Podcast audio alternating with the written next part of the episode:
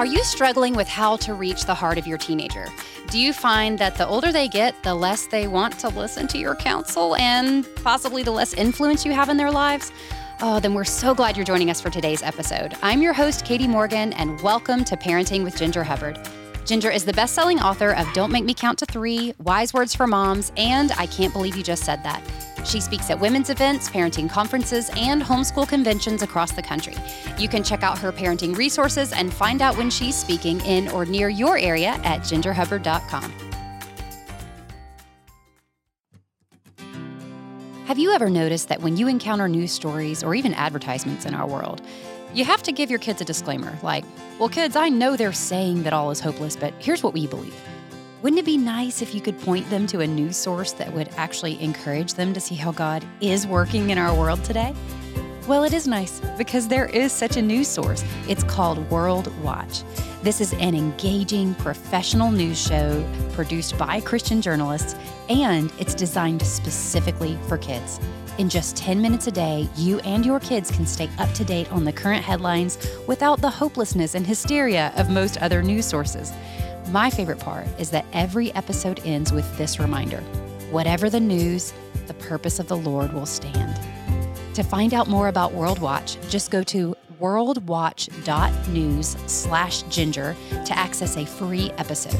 Again, that's worldwatch.news slash ginger. Well, hey there, Ginger. I know that you are just as excited as I am about having Tedd Tripp back on our show today. I absolutely am. Last time we had Tedd on to talk about shepherding a child's heart. And anyone that has been listening to our podcast for any length of time knows that is my all time favorite parenting book. You hear Katy and I mention it often uh, on the show. Tedd offered so much wisdom and encouragement for parents with younger children when he was on last time. So we thought it would be beneficial to have him back on to talk about shepherding the hearts of teenagers, which we all know can be a little difficult at times. I love having Tedd as a guest because he draws from over 40 years of experience as a pastor, counselor, and educational administrator. He and his wife Margie have been married for 54 years. They have three adult children and nine grandchildren. Tedd is an international speaker and the best selling author of Shepherding a Child's Heart, which has been so overwhelmingly popular that he wound up co authoring a follow up book with his wife Margie called Instructing Your Child's Heart. So many parenting books come and go and lose momentum over the years, but not ones by Tedd Tripp. They are evergreen books that continue to sell like hotcakes, and it's because he writes about the timeless truths of God's Word as it pertains to shepherding the hearts of children and what Jesus loving parent would not want to do that well. Tedd, it's so great to have you back on the show. Thank you, Ginger. It's always a joy to be with you. And uh, so I'm looking forward to this next uh, podcast. Yeah, we are too. You know, generational differences can be challenging for parents with teenagers, which is why it's so important that the foundational blocks we're laying are more uh, solid than our personal ideals and opinions. In your best selling book, Shepherding a Child's Heart, you encourage parents to teach their teenagers three foundational truths for life that are found in Proverbs chapter 1, verses 7 through 14, which are fear of the Lord adherence to parental instruction, and disassociation from the wicked. So let's start with verse 7, which says, The fear of the Lord is the beginning of knowledge, but fools despise wisdom and instruction. Tedd, before we have you address this first foundational principle for life, allow me to read a, quote from you from your book, uh, shepherding a child's heart regarding this truth. Like any area of theological truth, the key to growth is not the cognitive identification of truth, it is understanding the pertinence of the understanding that truth in daily life. You and your children must understand the fear of the Lord in a manner that reorganizes your lives. Wow, I love that quote because what you're saying is that when we truly take hold of this principle, it changes the way we live. Tedd, how can parents help teenagers understand what it means to fear the Lord and encourage them to live their lives accordingly?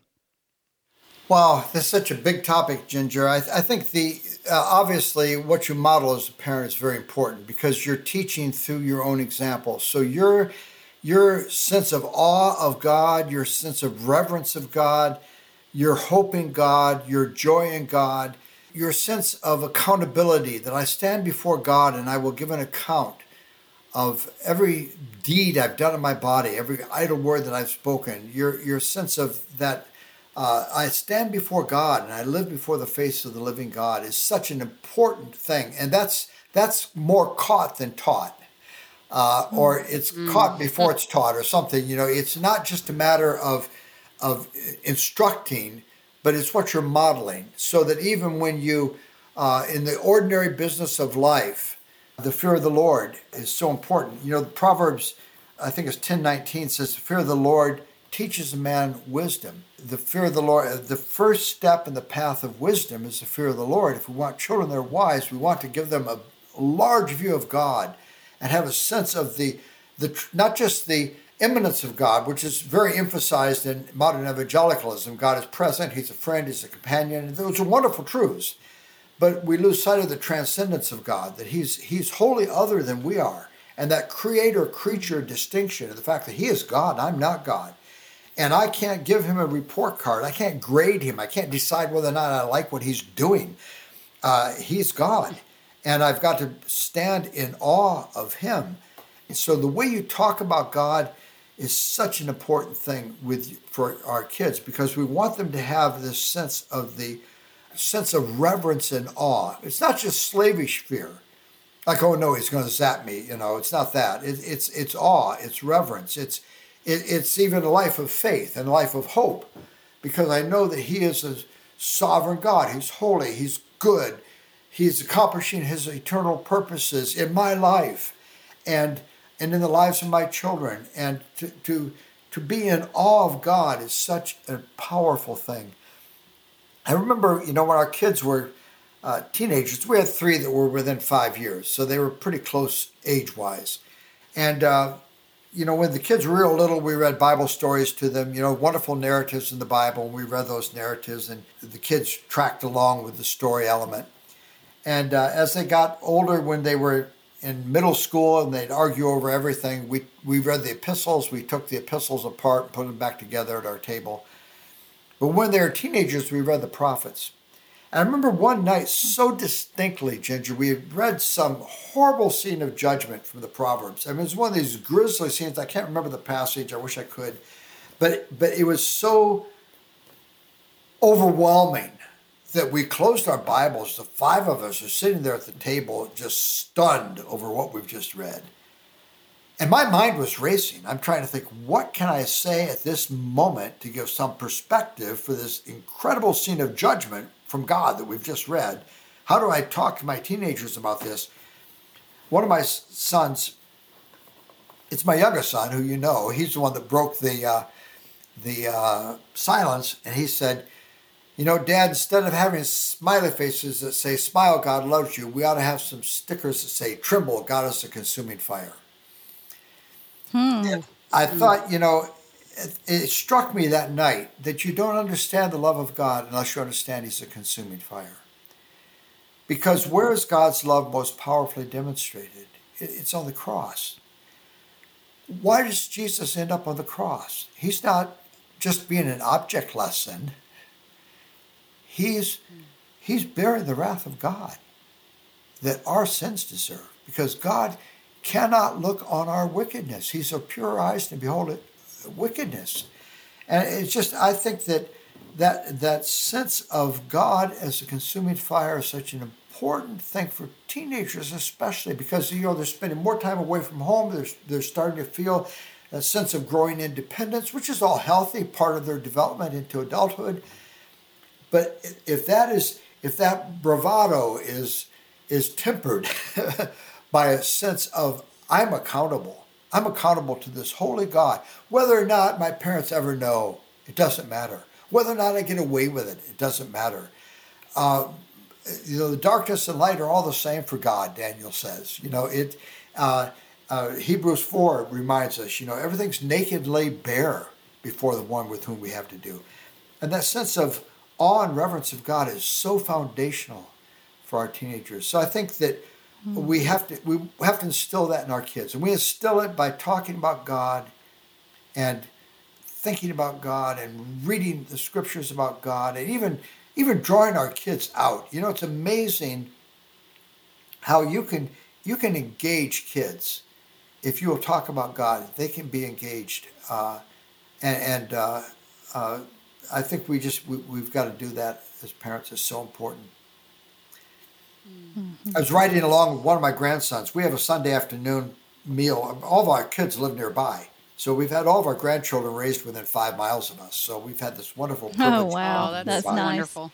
So uh, we Sunday afternoon, once a month, second Sunday of each month, we have a family meal together, and we you know enjoy a meal. And Margie loves to prepare it and be the hostess for us, and we all uh, spend a few hours together. So one of my grandsons riding home from church, he said, "We want to ride home with Grandpa." that Sunday because we're going to have our meal together. So we're riding along the car. He's five years old. And uh, he said to me out of the clear blue, he said, Grandpa, did you know God's dangerous? I said, What do you mean, Ben? My papa told me God can do anything he wants and no one can stop him. God's, uh, Papa says God is good, but he's dangerous. Well, I think that's the fear of the Lord is the beginning of wisdom for a five year old. But what struck mm-hmm. me yep. that day was the fact that uh, this little guy, he had had a conversation with his dad some days earlier in which they talked about this quality in God. And his little brain's still turning it over in his mind. Mm-hmm. And he's still dazzled by it. And so he brought it up without any prompting from me. I didn't probe him. Ben, have you been doing any theological thinking this week? You know, I mean, it was it was there because it still excited him. I think now that's a five year old illustration, and I know we're talking about teens, but I think you can do the same thing with teenagers. You you've got to engage kids and get them thinking. I I was mm-hmm. uh, interacting with some teenagers recently about the quality of God's changelessness. Said, you know, why do you change? And they very quickly, you know, came up with reasons. We change because, uh, you know, the unanticipated, the unexpected, the unknown, you know, so forth. There are reasons why we must change our plans and our ideas. And then we're able to turn that conversation just to think about imagine a God who, for whom nothing is ever unexpected. There's nothing unknown. There's nothing that comes up on his blind side. You know, just talking about this because this quality of changelessness in God. Well, it was very easy within a few minutes to engage a group of 10 or 12 teenagers who were very, very engaged in the conversation and thinking about this idea, this quality of God's changelessness. I think that's the kind of thing we need to be doing at the dinner table. Mm. Not just speaking at them, but getting them thinking, asking those good questions, you know, like, uh, like, like you did such a good job of, Ginger. Asking those good questions, getting them thinking and probing them and uh, stimulating their thought about God. Because He's yeah. awesome. Yeah. And, yeah. and one thing you're saying there is not just in times of conflict. No, no, no, no. That's right. Exactly right. It's got to be in non-confrontational times. Mm-hmm. Now, the t- confrontational times, you can remind them of conversations you had in those non-confrontational times. Hey, mm-hmm. wait a mm-hmm. minute. Yep. This is that quality about God we were talking about earlier. Remember that conversation last week? Mm-hmm. That's that's fair, but we'll never do our primary uh, powerful teaching in those confrontational times because in those moments, the kids' heels are dug in, they're defensive they know they're in trouble. They're not going to volunteer anything that might get them in more trouble. so they're being protective, and you're getting one one word answers, and they're kind of you know trying to keep it really close. So I think yeah, it's got to be in those non-confrontational times. Mm-hmm. Yeah, that's good. Well, the second foundational truth for life taught in Proverbs chapter 1 is adherence to parental instruction our kids watch us, but our teens watch us like hawks. And as parents who struggle with sin as much as our children, uh, this could deter us or maybe even shame us from addressing the sins we see in them because we know how quickly they could point a finger back at us. So I love what you wrote in your book. You said, You do not need to be perfect. You simply need to be people of integrity who are living life in the rich, robust truth of God's word. So sometimes that means we get it right and glorify God in the way we live. And sometimes that means we have to humble ourselves in front of our children when we get it wrong. And Ginger and I have talked at length about the importance of modeling before our children what the conviction of the Holy Spirit looks like yeah. and how we are to rightly mm-hmm. respond to that conviction in front of our kids. So, how do we transition from requiring adherence to parental instruction from younger children to that of our older children? So, in other words, how do our methods of training and instructing change as they move into their teen years? With our teenagers, we want to help them to see, and, and I think what the, that proverb's talking about is the importance of of understanding the scope of teaching that mom and dad have given you, which is different than just okay, honey, go do this, do that. It's time to do this, time to do that. It's not that kind of instruction, but it's it's it's helping them walk into a mature, robust understanding of the large picture of who God is and what God is like and what our callings are as human beings that we've been instructed them in. You know, it's interesting, there's a fuller version of that in chapter 6. And uh, it says, uh, My son, keep your father's commands, don't forsake your mother's teaching, bind them on your heart forever, fasten them around your neck. When you walk, they will guide you. When you sleep, they will watch over you. When you awake, they will speak to you. For these commands are a lamp, this teaching is a light, and the corrections of discipline are the way to life.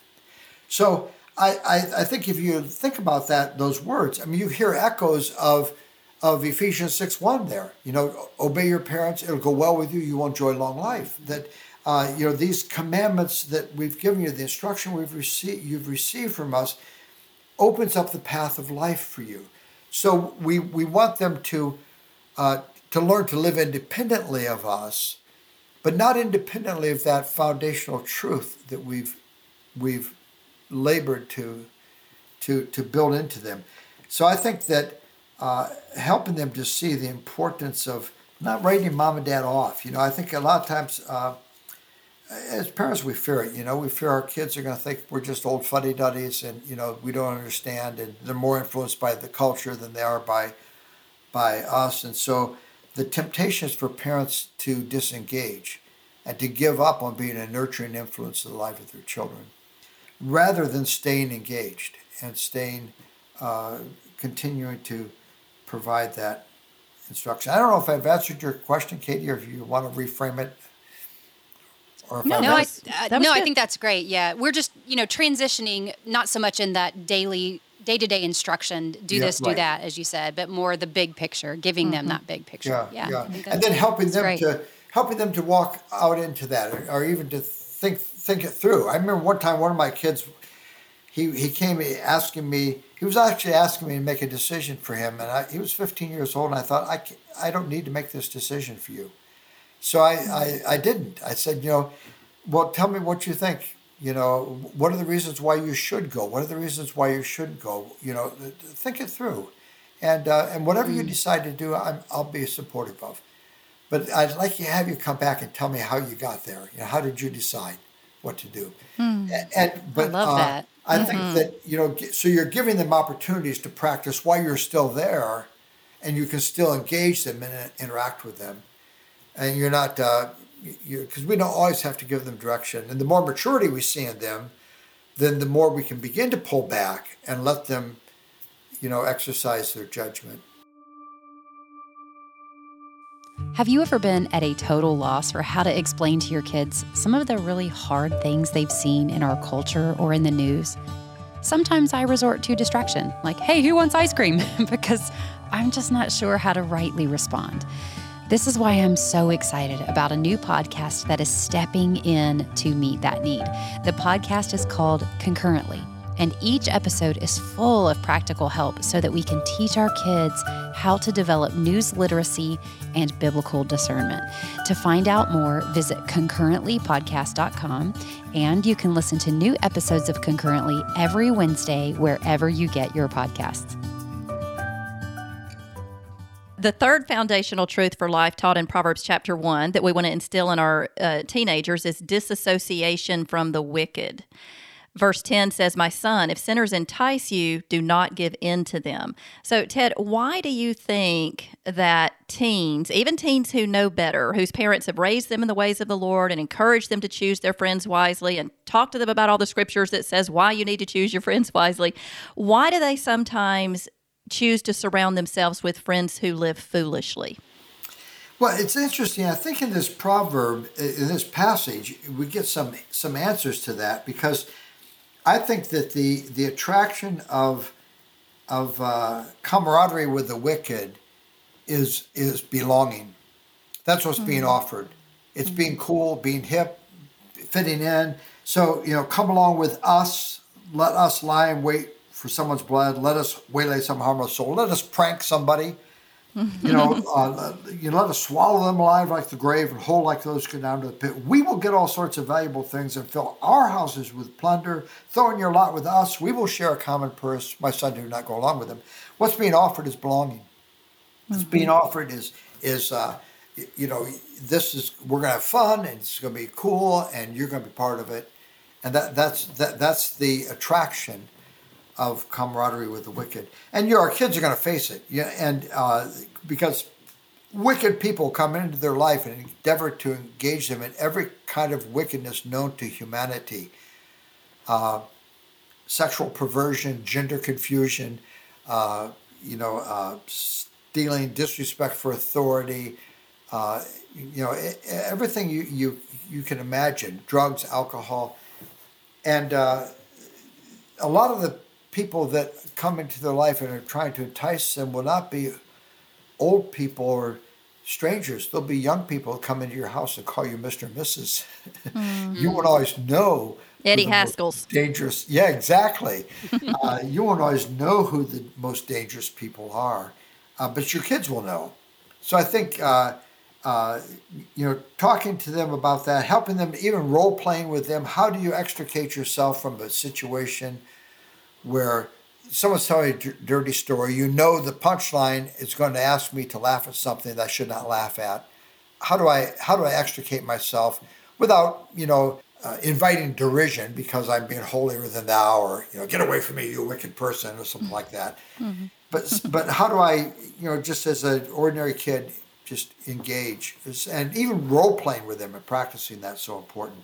But I think this issue of belonging is such a huge thing because I think our kids need to belong and we need to make our homes places where our kids belong, where our kids are engaged, where it's a fun place to be, where there's interesting stuff going on, where, you know, we, uh, it, I just think it's such an important thing. I we had uh, Sunday we had uh, uh hamburgers and birthday cake with one of our grandsons who just turned 15 that son has five kids, and uh, th- there were oh my goodness, a bunch of teenagers there. They were having such a great time, but the house is such a fun place to be. I mean, they're just there's so much going on there all the time, and they're so engaging, and so interesting, and conversations are so interesting, and and and the kids love to hang out. Mm-hmm. So I think we want we, we want to do everything we can to make our homes places where our kids are comfortable, where our kids feel like we're committed to them, we love them, we want to spend time with them, we want to know their friends. Their friends are always welcome at our house. But the problem is a lot of times parents at that stage in life get so busy with their own stuff they don't have enough time to invest mm-hmm. in their kids. You know, when this kid right. was four, they were pouring themselves into the kid, but now he's 14 and he doesn't get as much of the parent as he did when he was four. But he right. needs the parent just as much as he did when he was four. Doesn't need to be treated like a four year old, but he needs the parent. He needs the parent's engagement, involvement, and you know, having fun together, doing things together. You know, mm-hmm. I, I just think it's uh, just such such important stuff. It is. So, what you're saying is making home a place where teenagers want to be, where they want to invite their friends and then engage and know what's going on and be a part of their lives. Yeah, exactly. Look for opportunities to engage. You know, my, one of my brothers, uh, I, my brother Mark, uh, my youngest brother, when he was, uh, his son was a teenager, I noticed Mark's really getting bulky. I said, Man, Mark, what are you doing? You spend a lot of time at the gym said, "Hey, Jacob is into lifting weights, so I, we lift every morning. We go to the gym at six o'clock every morning. I spot for him, oh. he spots for me. Well, you see what he's done. He's created a context for spending time with his son. There's mm-hmm. drive time to and from the gym. They have all that fun banter that men have when they're doing something athletic together. Come on, give me three more. Don't wimp out. You can do it. You know, and, and all that fun stuff. It's relationship stuff, mm-hmm. and, and that's what gives the parents they earn the right to speak in a sense. Not that, I mean, obviously, we know you have the right to speak, you're the parent, but you know, in terms of the child's perception, they earn the right to speak by being engaged. And, and, and uh, I was interested in one of my grandsons who's not living at home right now. He showed up with four of his friends for this birthday party. Hmm. And, you know, I mean, he brought these kids because he's, he, he loves his home and he's mm-hmm. wanted them to see his home. And so he showed Yep. up with four friends. You know, they just showed up out of the blue, and it was fine. I mean, they Yep. were, you know, Yep. happy to be engaged with him. So I think, Yeah, yeah, that's we, another lesson. Oh my goodness, it's such important stuff. I think you know. I, I always say to parents, you know, it doesn't matter. They're going to sit on your furniture. They're going to, you know, these kids. If you make your home open, they're going to kick the coke over in your new living room rug. It, what difference does it make? You're not running a museum. One day your kids will back a dump Yep. to your house and put all your treasures in it, and they'll save a few mementos. Use it up. You know, use it up. It doesn't Yep. matter. Yep. That's another principle and lesson that I learned from shepherding a child's heart as far as once they get to those teen years is is make that home a place they want to be, a place they want to bring their friends, a, a place their friends want to be. Yeah, And you know, we have certainly found that principle uh, to be um, a good one to to, to hold. eh, yeah. If you engage kids, you'll have no shortage of kids. I mean, kids because Right. there's so many kids Yeah, that are that's right. displaced, and no adult is constructively interacting with them at all. And so th- they want that. They need that because that's what human beings need. Yep. And we found the principle if you feed them, they will come to be true. it also has uh, holds true for adult kids who live close by. I was just telling Katy recently about how Ronnie and I are now in our 50s and our home is still a revolving door of adult kids living with us during Sure. the transitions in their Sure. lives. And Yeah, you know, we get one out and then two more move back in and Yeah, Katy's yeah, advice yeah. was if you stop feeding these people, It's, it's the second or third time they leave that they finally leave, but they. They- we found that Exactly, kids. Yeah, they they would leave for a while, then. Uh, can I come back for a while? Yeah, sure. It's your home. We're always happy to have you here. That's right. And don't get me wrong. I mean, there's certainly times when Ronnie and I would enjoy a little, you know, more time alone, but we certainly It'll come. cherish the close relationships that we have with our adult kids. And we wouldn't trade that for anything. So don't get me wrong when I when I say that. I understand. Yeah. All right. So we have just a little bit more time left. So Tedd, while we have you, we would love for you to answer a question from one of our listeners. Uh, Katy, you want to read that question from Jessica in Missouri? So she says, I have recently had a revelation that my 13 year old has pride issues. All these years, I thought she was being stubborn until God revealed to me the real heart issue is pride. She will not admit fault and does not easily apologize. I feel somewhat panicked that I have failed because I didn't recognize this sooner. What can I do to help her realize this? Wow, that's a great question because you don't want to beat up on this kid and say your problem is pride. So you want to lead her on a path of discovery. So I think, uh, you know, again, going to the scriptures, finding scriptures that deal with the issue of pride, talking them out in non-confrontational time. She's not being scolded. Hey, let's do a little Bible study. You know, and you're you're you're doing a study. You're helping her to gain insights into those things and uh, you know looking for those opportunities in the non-confrontational times that you can appeal to then when you see the pride struggles but so i, I guess that's what i would encourage parent doing Now is the part of our show where we give a quick tip for parents, and today's quick tip is courtesy of Tedd. So, Tedd, what's your quick tip for us? okay my quick tip is not directly parenting related but uh, in, in your advanced stuff you said it didn't have to be so I- right.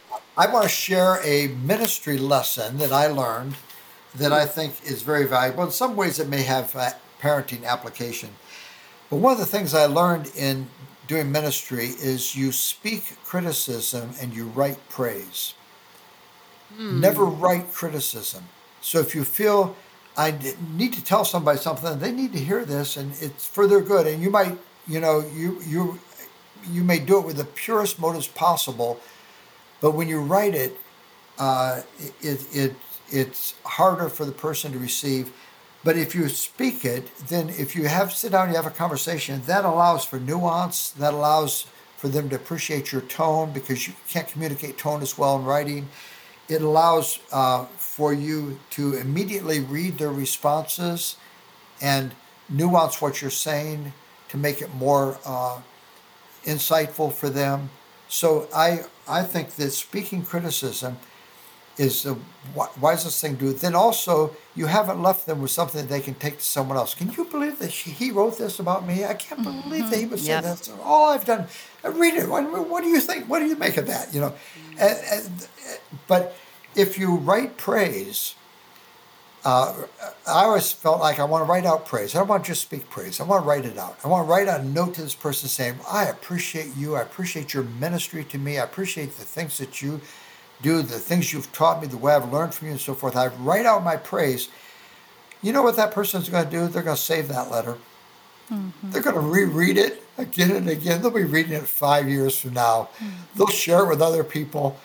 And so since I wanted to commend what was commendable and praiseworthy, I get more bang for the buck by writing it than I do if I spoke it. And I've had so many times when I wrote criticism that then came back on me. And uh, it wasn't even that my spirit was wrong or my words were wrong, but it, they got misconstrued afterwards. And it would that wouldn't have happened if I had been speaking. Mm. Because for one thing, they wouldn't have had a permanent record of the conversation. Right. uh, but also, I could have nuanced the conversation right. in ways that can't nuance writing. So, uh, speak yeah. criticism, write praise. That's my tip. That's mm, fantastic. That is good. That's gold. Yes, I love that. It is. That might be one of my favorite quick tips we received. I it's think just, so too. It's applicable in every thing. area of life. I mean, it really, it really is. is. Really, yeah. with your kids, my goodness, write praise of your kids. Mm-hmm. I just want to write your note you know, for no particular reason, not just uh, you know for your birthday, but to write a note just saying, I've noticed something with you. I've noticed these qualities in you, and I am so appreciative of them, and they encourage me. And uh, substantive, think of substantive ways that they encourage you. Mm, and your kids will keep that letter. Mm-hmm. You know, they're mm-hmm. not going to throw that away.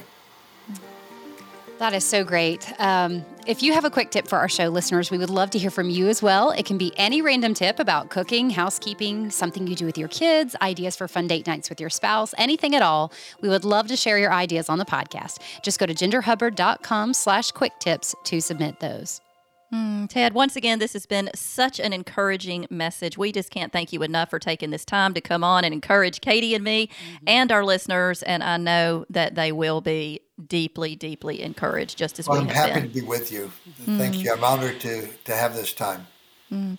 Tedd, how can our listeners find out more about you, your books, and your ministry? Yeah, the for books, uh, shepherdpress.com, and for our ministry is shepherdingtheheart.org. That's great. And uh, there's info on both of those websites. Excellent. And we'll we'll have Heather put links uh, in our show notes to those websites. Great. Thank you. Tedd, can Thank you please leave our listeners with a final word of encouragement? I want to leave you with two words. One, the one word is uh, is a just a cautionary note. It's in John 15, where in the uh, vine vine uh, dresser passage, and Jesus says, "Without me, you can do nothing." Mm. And uh, we need to always be reminded of that because we can't do the callings that God has given us uh, without Christ. We need His grace and His strength and His power and His enablement, and without Him, we can do nothing. Uh, but the, I think of the corollary of that, of course, the words in Philippians chapter four thirteen, I can do all things through Christ who gives me strength. So, on the one hand, uh, without Him, I'm helpless. With Him, I can do all things. So. I think as a parent, we've got to remind ourselves of both of those things that I need God every day to be the parent God's called me to be. But I've hoped to be the parent God's called me to be because I can do all things through Christ who gives me strength. Thank you so much, Tedd and Ginger. And thank you, listeners, for joining us today. If you enjoyed our show and want to hear more, please subscribe to our podcast wherever it is you're listening today. And while you're there, can you leave us a rating or a review? This truly does help us get the word out about our podcast so that other parents can be encouraged to reach the hearts of their children. Do you have a parenting question? Well, we invite you to submit it at gingerhubbard.com slash askginger, and we'll do our best to answer it in a future episode. And while you're on the website, you can find our show notes, which will include links to anything we mentioned in today's episode. While you're on gingerhubbard.com, you can find Ginger's wonderful resources that will help you get to the heart of outward behavior and address it from a biblical perspective. Not sure which resource to get? Well, today we're offering a bundle deal of all of Ginger's resources at a $25 discount. So this includes her parenting books, study guides, the Wise Words for Mom's chart, as well as the CD and a digital download of her audio series called Reaching the Heart of Your Child. Listeners, this is a $95 value for only $70. And if you use the code parenting at gingerhubbard.com, you can get an additional 10% off this already great deal. If you'd like daily encouragement and parenting advice from Ginger, be sure to follow her on Instagram at ginger.hubbard. And you can connect with me on Instagram at Katy in a Corner. That's K A T Y in a Corner. Thank you so much for joining us today. We look forward to being with you again next week. Until then, may God bless you as you seek to reach the hearts of your children for the glory of God.